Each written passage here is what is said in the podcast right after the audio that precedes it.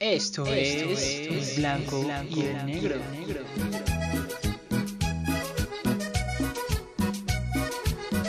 ¿Qué tal, mis queridos podcast escuchas? ¿Cómo se encuentran el día de hoy? Espero se encuentren excelentísimo. Magníficamente bien. Y pues bueno, estoy, estoy feliz y estoy triste el día de hoy, pero, pero déjenme que les cuente un poquito. Estoy muy feliz porque hoy en la mañana me paré, me puse a hacer un poquito de ejercicio y ya me, fui, desayuné y estoy bastante contento por eso. Pero estoy triste porque pues yo quería grabar el día de hoy con mi, con mi hermano, con mi dupla dinámica, el, el blanco Luis, pero creo que suena mejor Luis el, Luis el blanco que el blanco Luis. No importa. Em, yo quería grabar el día de hoy, pero pues eh, por, por diferencia de horario, deben saber que, que, él está en Abu Dhabi. Seguramente ya lo sabían, pero de todos modos se lo recuerdo. Y pues nuestra diferencia de horario a veces no nos permite organizarnos para poder grabar, pero dije, ¿sabes qué? Quiero darles un podcast esta semana a nuestros eh, El Blanco y Negro Believers. Entonces, por eso me atreví a, grabar este, este monólogo y le vamos a llamar el monólogo del negro. Cada vez que, que, que vaya a grabar solito Luis o que vaya a grabar solito este Luis, pues vamos a llamarle el monólogo tanto del blanco y el negro. Así que este se va a llamar el monólogo del, negro, perdón, del negro. Y bueno, eh, para que ya no los, no los aburra más con mi, con mi voz, con mi hermosa voz, les vamos a, les vamos a regalar mil pesos. No, no es cierto. Este, vamos a, a pasar de lleno ya en el tema. Y el tema del día de hoy está bastante curioso. Y, si ustedes tienen algún comentario sobre este tema y me quieren hacer eh, llegar, pues no sé, algunas palabras, pues bueno, les dejo mi correo, el cual es baenaluisangel.gmail.com. Y bueno, el tema del día de hoy es, ¿crees que tuviste una mejor infancia que otros? Yo sinceramente creo que sí tuve una mejor infancia que muchas de las personas. Pero antes de, poder eh, contarles algunas de mis anécdotas y toda esta cosa, pues que quiero definir qué es la infancia. Y la infancia, según Mr. Google, es un término que es aplicado para los seres humanos que se encuentran entre el nacimiento y la adolescencia. Y pues bueno, yo creo que eh, cuando, cuando naces no, no recuerdas muchas cosas de, de ti. Entonces vamos a tomar de los 4 años hasta los 10 años para, para fines prácticos. Entonces, basado en, esta, en estos eh, recuerdos que tengo de 4 a 10 años, pues los voy a, desarrollar. ¿Por qué creo que yo tuve una mejor infancia que otros? Y pues bueno, seguramente algunos de nuestros escuchas se van a sentir incluidos en este, en este tema porque pues voy a contar algunas anécdotas en las cuales eh, pues ustedes están incluidos. Así que presten mucha atención. Entonces yo nací el 11 de junio de 1999 en la Ciudad de México. Yo soy chilango, que de hecho acabo de averiguar o, alguien me había comentado que chilango solamente son para las personas que eh, vienen de otro estado y se vienen para vivir para se vienen a vivir a la Ciudad de México, que antes era el, Distrito Federal. Entonces técnicamente yo nací en el, Distrito Federal. Y pues bueno, eh, voy a repetir mucho la palabra pues bueno. Digo, son dos palabras. Pues bueno, dos palabras. Así que, perdón. En fin, yo nací el 11 de junio en el Distrito Federal, ahora actualmente Ciudad de México, y nací en la delegación Magdalena Contreras. Es una delegación eh, que se encuentra, me parece que al sur de la Ciudad de México. No estoy muy seguro, así que por favor no me vayan a pedrear. Y eh, yo soy el mayor de, toda mi familia, o sea, de, de la familia del apellido Chávez, porque yo me pido Chávez. Chávez o no Chávez. Este. Yo soy el mayor de, mi familia, me siento muy contento. Y yo sinceramente creo que nací en, las mejores épocas. O sea, he escuchado como mis abuelos dicen, sí, en mis tiempos, este, es que yo jugaba las canicas y así. Y pues yo creo sinceramente que nací de las mejores épocas. ¿Por qué? Pues porque, imagínate, nazco en 1999, estamos en la cumbre del desarrollo tecnológico, entramos a los 2000, entonces me desarrollo junto con el Wi-Fi, con las iPads, con los celulares, y, cosa que a lo mejor mis papás no lo pudieron hacer, y mucho menos mis abuelos. Entonces, yo sinceramente creo que nací en una de las mejores épocas. Y eh, basado en todas estas épocas, pues se, fueron dando diferentes anécdotas. Yo creo que, que de las mejores anécdotas que tengo y lo cual quiero que ocupar para, para, sustentar mi respuesta de que tuve una mejor infancia que otros es una anécdota de Navidad.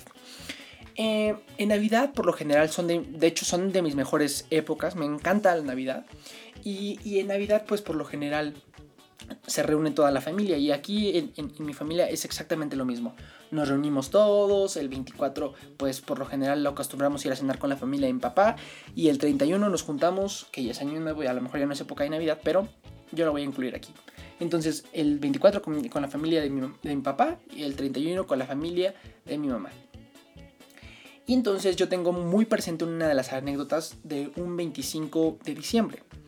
Entonces, durante estas anécdotas del 25 de diciembre, pues eh, teníamos unos tíos, tenemos unos tíos, que es mi tía Gaby y mi tío Alex, en el cual ellos eh, nos regalaban siempre a, a, mi hermano, a mí, este, juguetes el 25 y nos hacían creer que Santa Claus venía para acá. Y recuerdo un 25 de diciembre en el cual estábamos dormidos. Me acuerdo que tenía una pijama como de no me acuerdo si era como de Winnie Pooh o de Cars, una cosa así. Y este. Y me acuerdo que era el 25 de diciembre. Estábamos dormiditos y de pronto mi tía, mi tía Gaby vino corriendo para acá y nos despertó y salimos corriendo justamente para la casa de mi abuelita porque está muy cerca y estaba bajo, bajo el árbol unos juguetes y estábamos junto con toda mi familia y pudimos abrir como los juguetes debajo del árbol y, vino mi tío, eh, uno de mis tíos que está en Estados Unidos llamado Gerardo, le llamamos nosotros el pollo. Y estaba, estábamos todos juntos, mi papá, mis tías, mis, mis primos, mis primas. Y, fue un, un, recuerdo muy bonito y de hecho me gustaría cuando yo llegue a tener hijos, pues poderles crear un ambiente también similar al que, al que mi familia nos crea a nosotros. Y, abrimos los regalos y, y, pudimos convivir con todos, estaba mi abuelito y, yo creo que por eso, bueno, eh, una de las cosas por las cuales considero que tuve una mejor infancia que otros es porque siempre tuvimos una alegría entre la familia y la familia siempre fue muy unida. Y bueno, desde, desde pequeño yo, yo fui un poquito carismático, nunca me ha parado la lengua al parecer, y, eso es chistoso, ¿eh? para las personas que no sepan. Y bueno, de chiquito eh, mis papás y, y, mis conocidos y mis allegados me llamaban el ratón vaquero. Justamente porque, bueno, no, no tengo muy. No tengo. No me acuerdo muy bien por qué. Bueno, de hecho sí me acuerdo. El punto es que. Eh, pues bueno, yo, yo me gustaba mucho la canción de Cricri del, del ratón vaquero. De hecho, voy a hacer un espacio aquí para ponerla.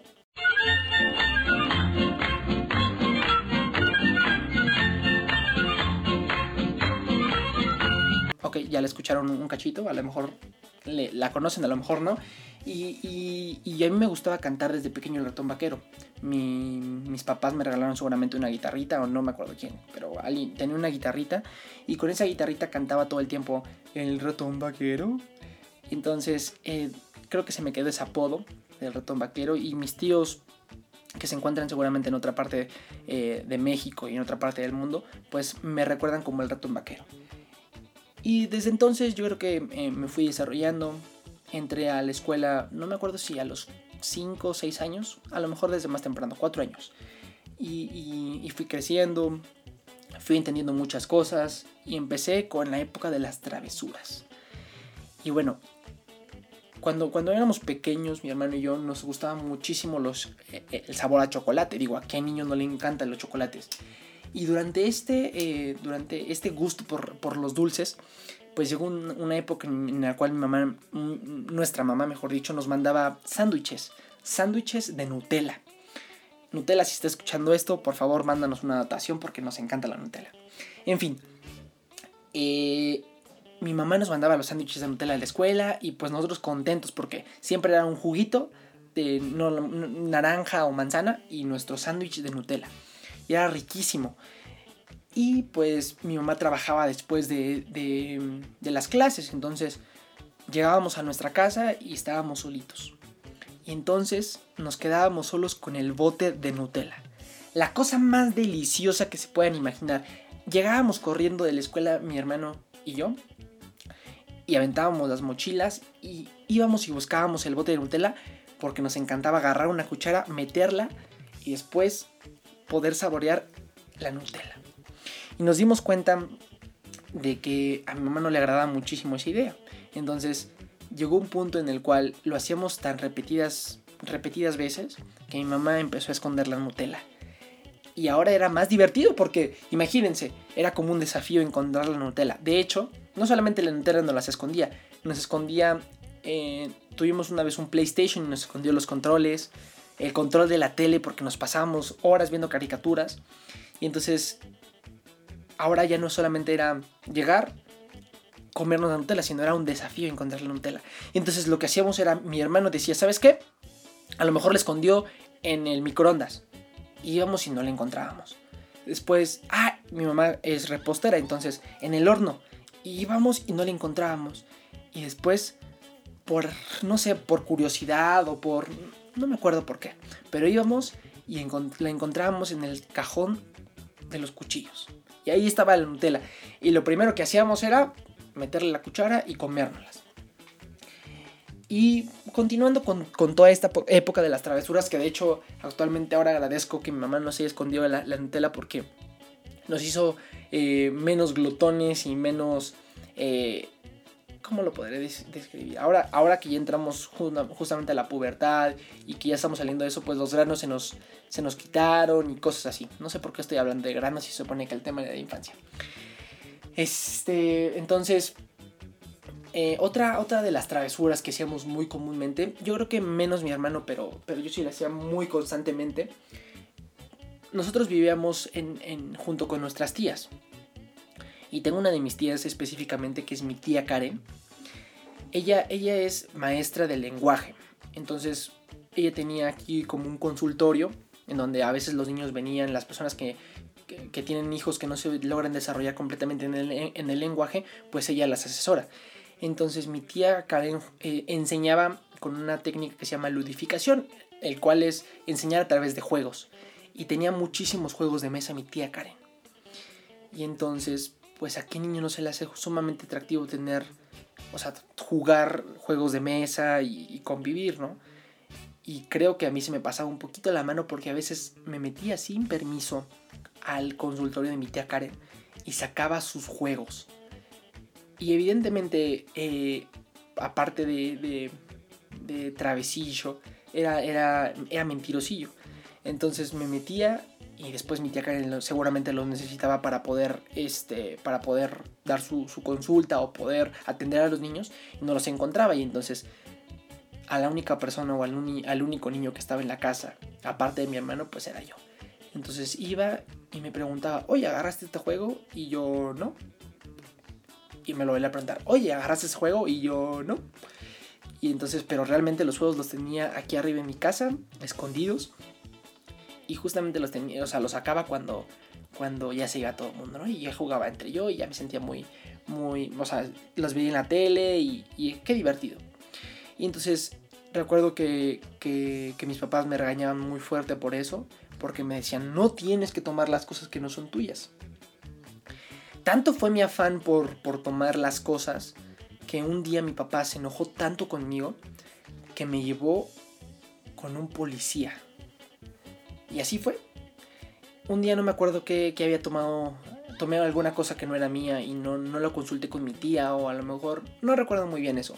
Pero lo que tengo muy presente es que llegó, eran más o menos como las 4 de la tarde, yo salía de la escuela a las 2, llegaba a las 3 a la casa, eran las 4 de la tarde y mi papá llegó y yo estaba sentado como usualmente lo hacía en la tele. Y me dijo, Luis, ven para acá. Y me subí en el carro y yo estaba llorando. Le decía, ¿por qué papá? ¿A dónde vamos? Y me decía, voy a ir a, llevarte a la policía. Porque eso de que estés tomando las cosas ya no es correcto. Total que yo estaba llorando. Me acuerdo muy, tengo muy presente ese, ese, recuerdo. Llegué a la policía y me estaba esperando un policía en su silla afuera del estacionamiento de, donde trabajaba mi papá. Llegó, me senté y él comenzó a hablar conmigo. Y tengo algunos recuerdos en donde él me decía que tenía un hijo y cuando su hijo tomaba alguna cosa que no era suya, él, él tenía una consecuencia. Y pues él me dijo que me podían llevar a la cárcel en un futuro si yo te continuaba tomando cosas que no eran mías. Y yo creo que tanto fue el susto que me metió ese policía que dejé de robar, que dejé de tomar las cosas que no eran mías. Y ahora sinceramente agradezco tantas enseñanzas que nos dieron, que nos dieron nuestros padres, porque nos hemos convertido en personas, pues sinceramente, de bien. Yo, eh, yo disfruto mucho mi, mi, mi juventud, de cierta forma, y gracias a estas enseñanzas que mi papá y mi mamá nos dieron, ahora podemos desarrollarnos de mejor forma dentro de la sociedad. Otra de las anécdotas que recuerdo y tengo muy presente eran los domingos de desayuno con Panchita. Y ustedes se preguntarán, ¿quién es Panchita? Pues bueno, Panchita es una señora que vende enfrente de la casa quesadillas, tacos, tacos de guisado, este, ¿qué más vende? Postrecitos. Y entonces todos los domingos, sin falta, desde que tengo memoria, no hay un día o un domingo, mejor dicho, en el cual ella no haya abierto. Y total que eran las 9, 10 de la mañana y nos íbamos a desayunar enfrente con Panchita. Yo soy vegetariano, mi mamá y mi, papá nos hicieron vegetarianos desde siempre. Y eh, pues yo no podía consumir nada de pollo ni nada de eso. Entonces, pues se podrán imaginar que lo único que podíamos comer era frijoles, tacos de eh, arroz y de nopales. Y desde entonces yo creo que nos conocen muy bien allá en, su negocito, como los niños que comemos puros tacos de arroz y, nopales. Y todos los domingos era llegar, pedir unos tacos de, arroz con nopales, ponerles una salsa verde exquisita y un atolito de champurrado. Y, la verdad es que ahorita, pues por, por, cuestiones de que ya estoy en la universidad y que a veces me tengo que trasladar para Monterrey, pues ya he perdido esta costumbre, pero sin duda alguna esos tacos siempre se van a quedar en mi memoria. Otra de las anécdotas que tengo bien presentes era Lalito. Lalito es, es un, niño sumamente eh, especial para mí. De hecho, es, si no de los primos favoritos, el primo más favorito que tengo. Él ahorita ya tiene como 13 años, pero antes, antes él, él vivía en nuestra casa y era una peleadera completamente con Lalito. Evidentemente eh, esa peleadera no era conmigo, sino con mi hermano, porque son más o menos pues de la misma edad. Entonces siempre íbamos y, a él le gusta mucho el fútbol. De hecho, él es conocido como el mini Messi, porque él juega muy padre fútbol. Entonces aquí en la casa, en el patio de mi abuelita, pues jugábamos fútbol. Mi hermano, él y yo. Y entonces por lo general, pues él y Lalito y yo hacíamos equipo y Andrés era el solo. Entonces jugábamos y Andrés a veces se pasaba con él y lo empujaba y, como Lalito siempre ha, sido medio chaparrito, pues lo empujaba y a veces lo maltrataba y entonces yo lo defendía a Lalito porque, no sé, porque Lalito tiene, formamos una relación muy, muy bonita y muy padre entonces, pues desde entonces yo lo he defendido, ¿no? Y, ahora que lo veo, él me dice, ¿te acuerdas cuando me defendías y le pegabas a Andrés por, porque él me, me molestaba a mí? Y efectivamente, o sea, Andrés y yo nos agarrábamos a fregadazos porque para, para que Lalito estuviera, estuviera bien. Entonces, Lalito, si estás escuchando esto, te mando, te mando un muy fuerte abrazo y, este, y muchas gracias por, por, tanta, por, tantas aventuras que nos diste en la infancia. Otra de las cosas que, les quiero compartir es cuando mi tío nos llevaba a la tienda. A lo mejor esto se está poniendo, se está poniendo medio aburridón porque les digo, esto es un monólogo y a lo mejor me, gustaría darle un poquito más de, de, conexión entre anécdota y anécdota. Pero a lo que quiero llegar es que yo considero que eh, yo tuve una infancia sumamente padre. O sea, tuve una infancia muy bonita. Y a lo mejor ustedes tienen unas anécdotas también súper increíbles. Porque pues al final yo creo que esos cimientos de la infancia y a lo mejor de la adolescencia nos han cimentado a las personas que somos el día de hoy. Entonces, si me quieren compartir alguna de sus anécdotas, por favor háganlo. Yo eh, ya, les, ya les pasé mi correo, pero se los vuelvo a repetir. vaenaluisangel.com Y yo creo que de todas las cosas, sinceramente pienso que he tenido una de las mejores infancias. Mis abuelitos siempre estuvieron presentes, mis papás siempre fueron muy atentos con nosotros, eh, procuraron darnos eh, los correctivos necesarios. Y, y, sinceramente, concluyendo con todo esto, yo agradezco que, que las personas, mis tías, todos mis primos nos hayan prestado interés y nos hayan eh, dado un buen consejo en algún momento, a lo mejor regañado. Y, la verdad es que yo disfruté mucho y sigo disfrutando mucho. Yo, yo estoy muy agradecido por el, por el hecho de haber nacido en, en mi familia. Y, y, pues bueno, digo, yo creo que cada uno tiene una, una, una historia que contar. Y les digo, si, si en algún momento me lo quieren compartir, yo soy todo oídos y todo eh, ojos para poder leer sus anécdotas. Y bueno, ya creo que se nos está acabando el tiempo. Tenemos, este nada más fue un mini, mini monólogo para poderles eh, compartir la experiencia de lo que se siente ser, o bueno, de lo que se sintió ser y de lo que me ha hecho ser quien soy. Y, y pues les mando un fuerte abrazo. Les digo, por favor síganos escuchando. Nos ayudan a seguir creciendo. Y eh, pues espero que el próximo, el próximo podcast ya nos puedan escuchar a Luis Alberto y a mí juntitos otra vez. Y listos para poder reventarles los oídos por las tonterías que decimos.